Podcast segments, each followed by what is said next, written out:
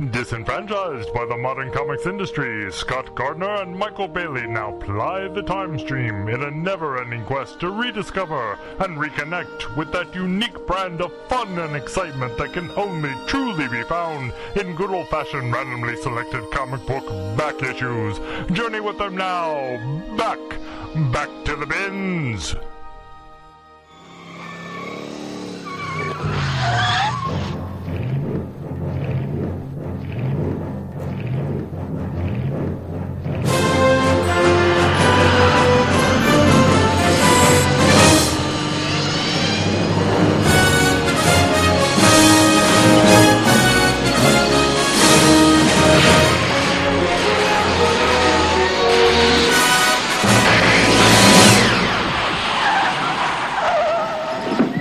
Guys, Scott Gardner here. I want to bring you uh, something a little bit different today, a very rare short episode. Um, what's going on right now is Michael is still working on editing the audio from when we went to a, a recent Atlanta comic book convention together. So that should be up uh, hopefully next week.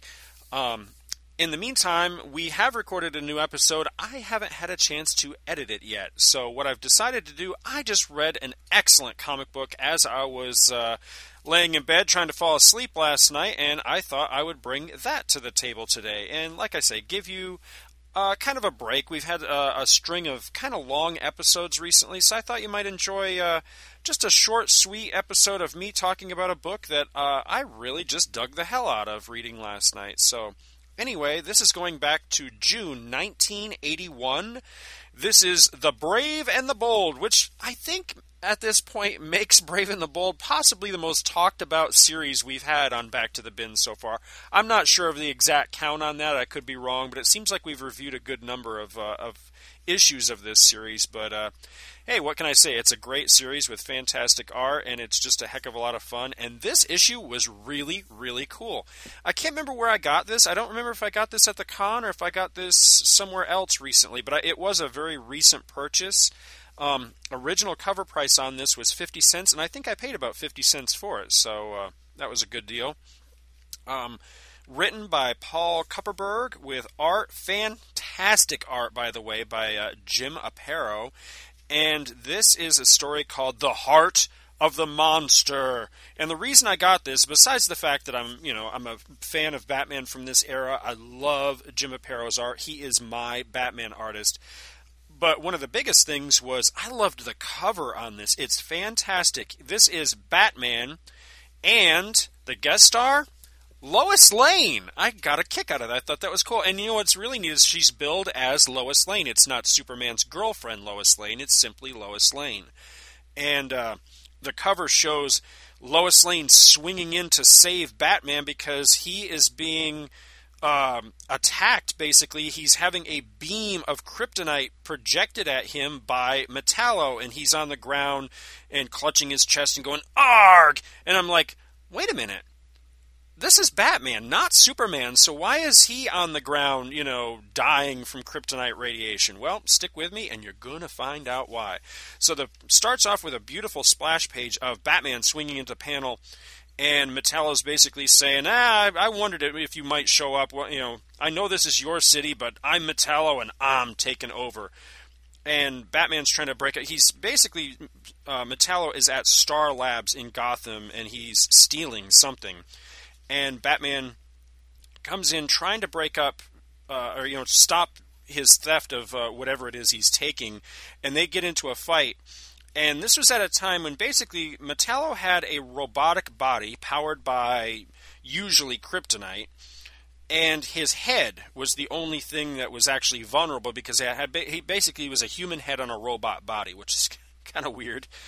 And he and Batman get into a tussle, and granted, Metallo is a heck of a lot stronger than Batman, but Batman during this time, you know, he's really got a lot of cool, you know, kung fu type moves and stuff. So he's able to more or less hold his own until Metallo basically says, "All right, well, now I'm going to unleash my green kryptonite beam on you." And Batman's kind of like, "Ha, you dumbass!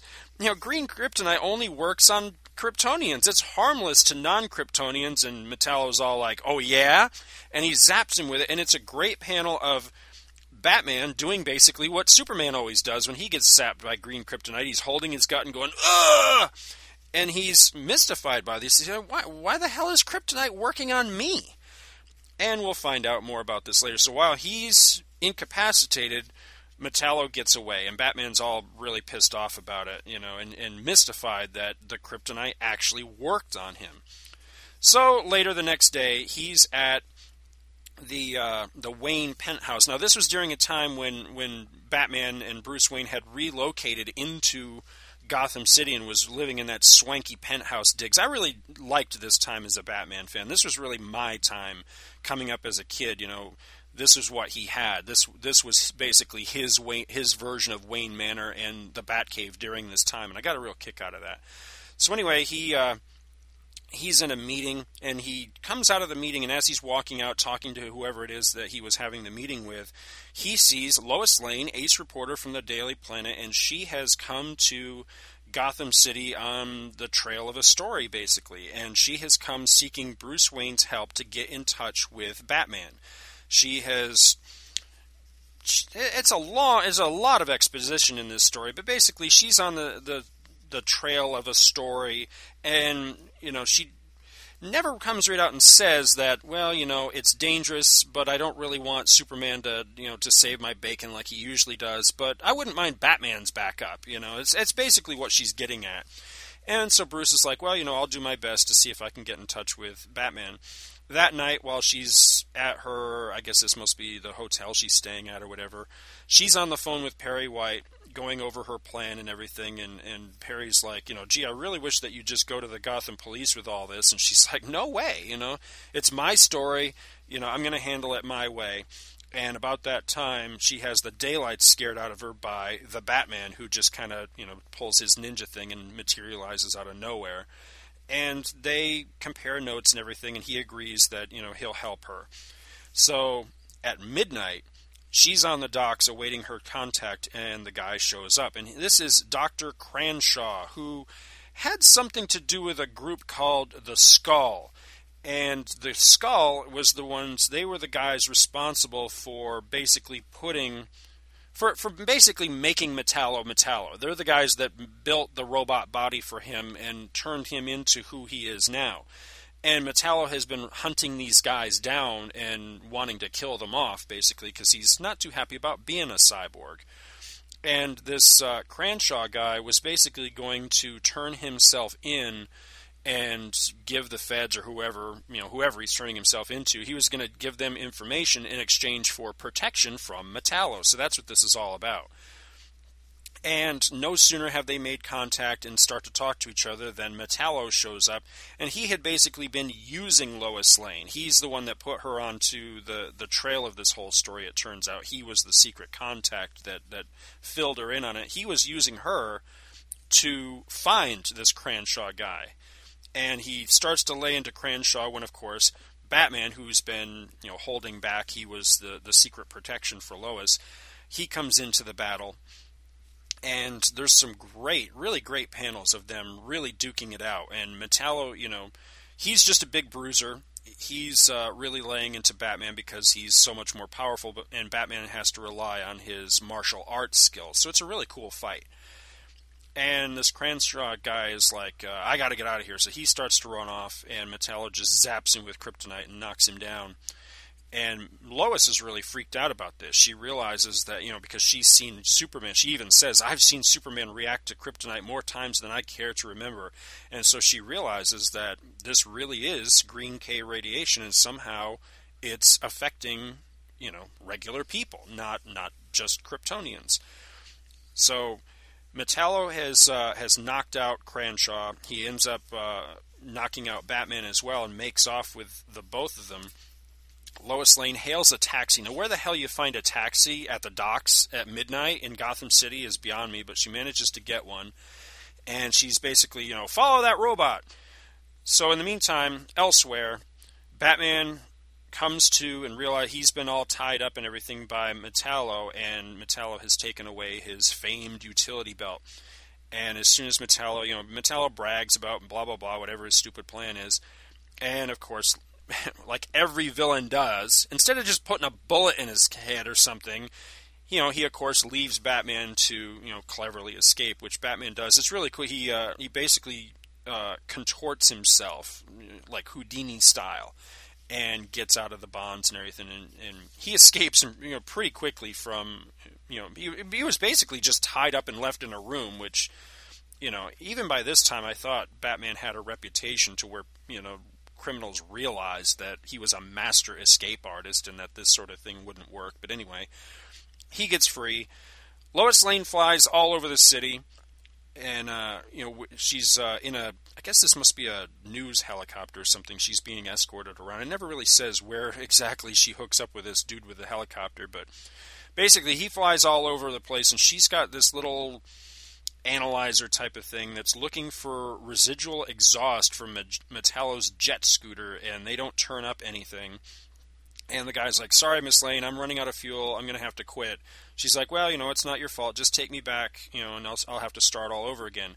And he no sooner drops her off than the thing that she's using, this analyzer thing, starts pinging like crazy, and she realizes that Metallo is actually hiding out in Star Labs itself, which is where this guy dropped her off at.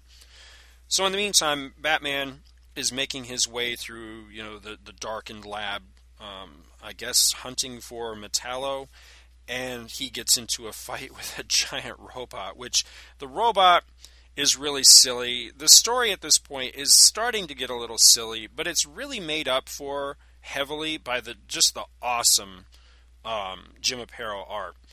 You know, Batman is already minus his utility belt, so he looks a little funny as he's walking around without it. And then as he fights with this big robot who has this like blaster beam Batman takes off his cape and wraps it around the robot's eyes. And the robot, being just basically a big stupid robot, attempts to blast the cape away from its eyes and blows its own head off, which is pretty cool. So now Batman, not only is he minus his utility belt, now he's minus his cape, and he just looks really cool. I love the way that uh, Jim Aparo draws Batman. So it's it's a neat look seeing him without his cape and utility belt, yet still in costume. And at this point, Lois and Batman basically rendezvous at about the same time and come upon Metallo as he's you know performing his dastardly deed. And what he has done is he's basically blackmailing this this Cranshaw guy into fixing him. There, you know, he was being because he uh, something to do with how his robotic body worked, and he had trouble locating kryptonite for such a time that he had he was forced to use um, uranium instead, and the uranium was doing something to him, killing him or poisoning his mind or something. It was a little bit vague, and, and I'm not. I have to admit, I'm not terribly versed on the Metallo of of this uh, continuity, know, the pre-crisis Metallo. But basically, he was getting this Cranshaw guy to to fix him and make him better. And also, there was a great explanation at the end of this as to how Metallo was actually able to use kryptonite to hurt other people. He basically he'd analyzed kryptonite and he figured out exactly how it worked and why it worked on Superman. There's actually like an, a scientific explanation given, which I thought was was pretty cool. And he talks about the fact that you know Green K worked because of Superman. You know, he's this. Uh, let me see if I can find it exactly here. Um, Kryptonite gives off super radiation, particles that move so fast they nor- normally pass harmlessly right through matter, unless that matter is also super dense, like Superman's tightly packed molecular structure. And Metallo brags that he was able to slow down the rate of particle emissions enough to affect humans as it does Kryptonians. I thought that that was really cool. I mean, I don't know how much that's probably completely bullshit science, but it's a neat idea. I just I was never aware, at least you know off the top of my head, I couldn't think of a time when kryptonite pre-crisis affected regular people. Now, post-crisis, that was one of my favorite things that came about in the post-crisis Superman continuity was that kryptonite as we find out through prolonged exposure could prove fatal to people just the same as it could to Superman. Superman it affected right away. You know, he gets near kryptonite, he's like, "Oh, kryptonite," and he's dying. Whereas you know, we would discover, like with Lex Luthor, you know, he had that kryptonite ring, which eventually, through kryptonite, slow kryptonite poisoning, because he was just a regular human being, claimed Luthor's hand. And then later on, there was a whole story where the ring became lost and changed hands several times, and there were people that actually died from kryptonite radiation poisoning from just longer exposure to it. So I thought that was a really cool thing. But to find out that there was sort of a precedent for that sort of thing in pre crisis was pretty awesome. I thought that was really neat. And it's just really fun to see Batman doing the Superman thing, you know, doubling over and holding his gut in pain because kryptonite is killing him. I, I just there's something really cool about that, especially the way that uh, that uh, Jim Aparo draws it. So in the end, Lois and, and Batman they team up. They're able to defeat Metallo, and partially it was due to Cranshaw who pulls a fast one on Metallo, and basically only temporarily healed up his heart. Uh, or whatever, yeah, they call it his heart, but basically it's the center of his chest is is driven by whatever radioactive rock he happens to be using at the time, whether it's kryptonite or uranium or whatever. And Cranshaw tries to pull a fast one. Now that Metallo has is taken out of action, he feels like, well, mm, I changed my mind. I don't really want to turn myself in and go to prison now. And, and Batman, you know, makes quick work of disarming the guy and is like, nope, you're going to jail anyway. And that's pretty much how the story ends. It's a very quick resolution. But this story was just, God, it was a hell of a lot of fun. I really got a kick out of it.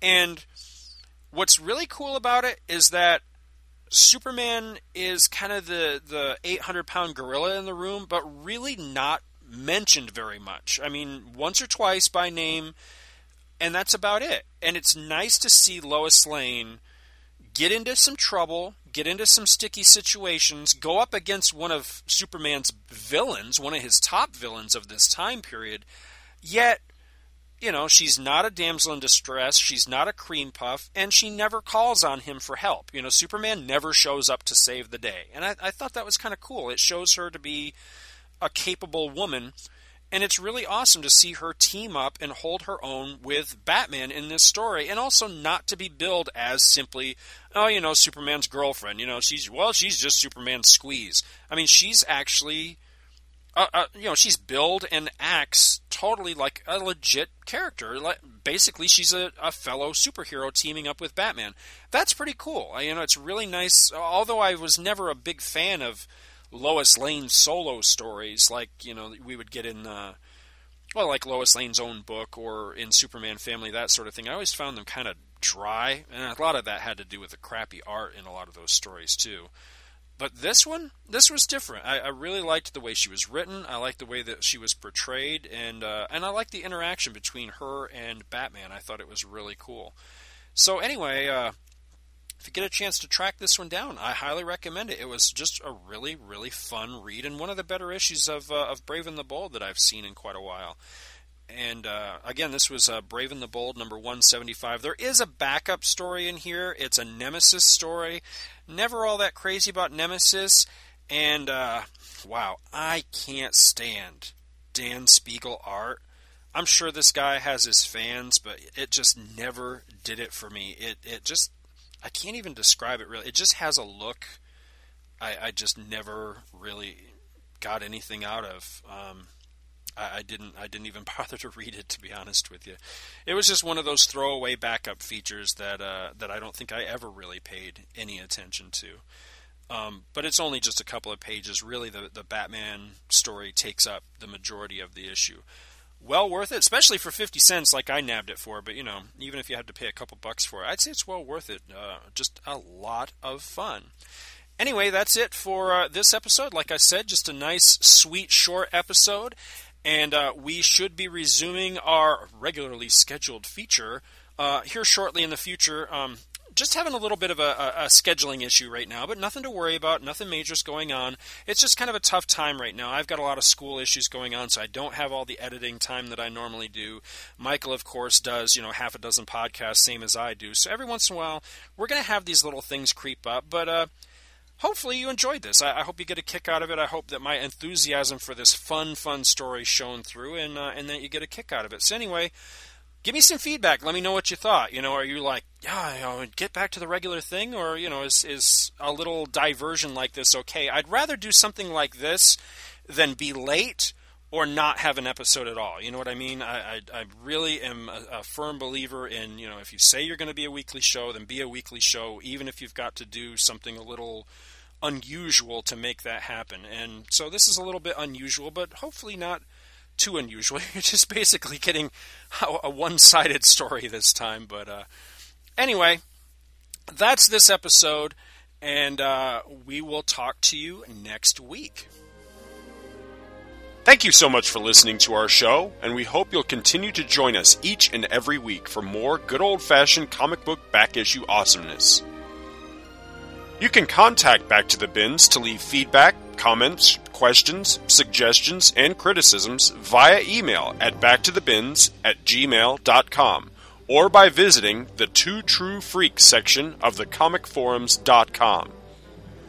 Back to the Bins is produced in association with the Two True Freaks podcast, which you may find at www.twotruefreaks.libsyn.com and is a registered trademark of DiManzo Corps of Milan, Italy.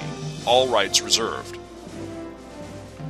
Back to the Bins is a proud member of both the League of Comic Book Podcasts, which you may find at comicbooknoise.com slash league, and also the Comics Podcast Network, which you may find at comicspodcasts.com. Take a moment to stop by their respective sites and support their other fine podcasts, won't you? Thanks, and we'll see you next week. They are the first and best team of mystery men ever to assemble for the cause of justice. The heroes that have been part of their ranks are legendary. They fight for America and for democracy, and yet no one has devoted a podcast to their exploits. Until now. Unfortunately, it's hosted by these guys. I don't care what Julius Schwartz says. Yeah, league sounds like a baseball team. I f- hate baseball, so there you go. Um, first f bomb of the show. Um, How did you not... beat me to the first f bomb of the show? Scott Gardner and Michael Bailey present Tales of the Justice Society of America. Fridays at twotruefreaks.libsyn.com.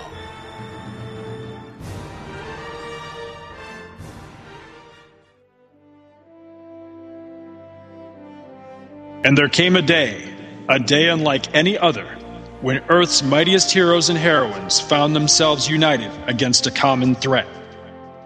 On that day, the Avengers were born to fight the foes no single superhero could withstand.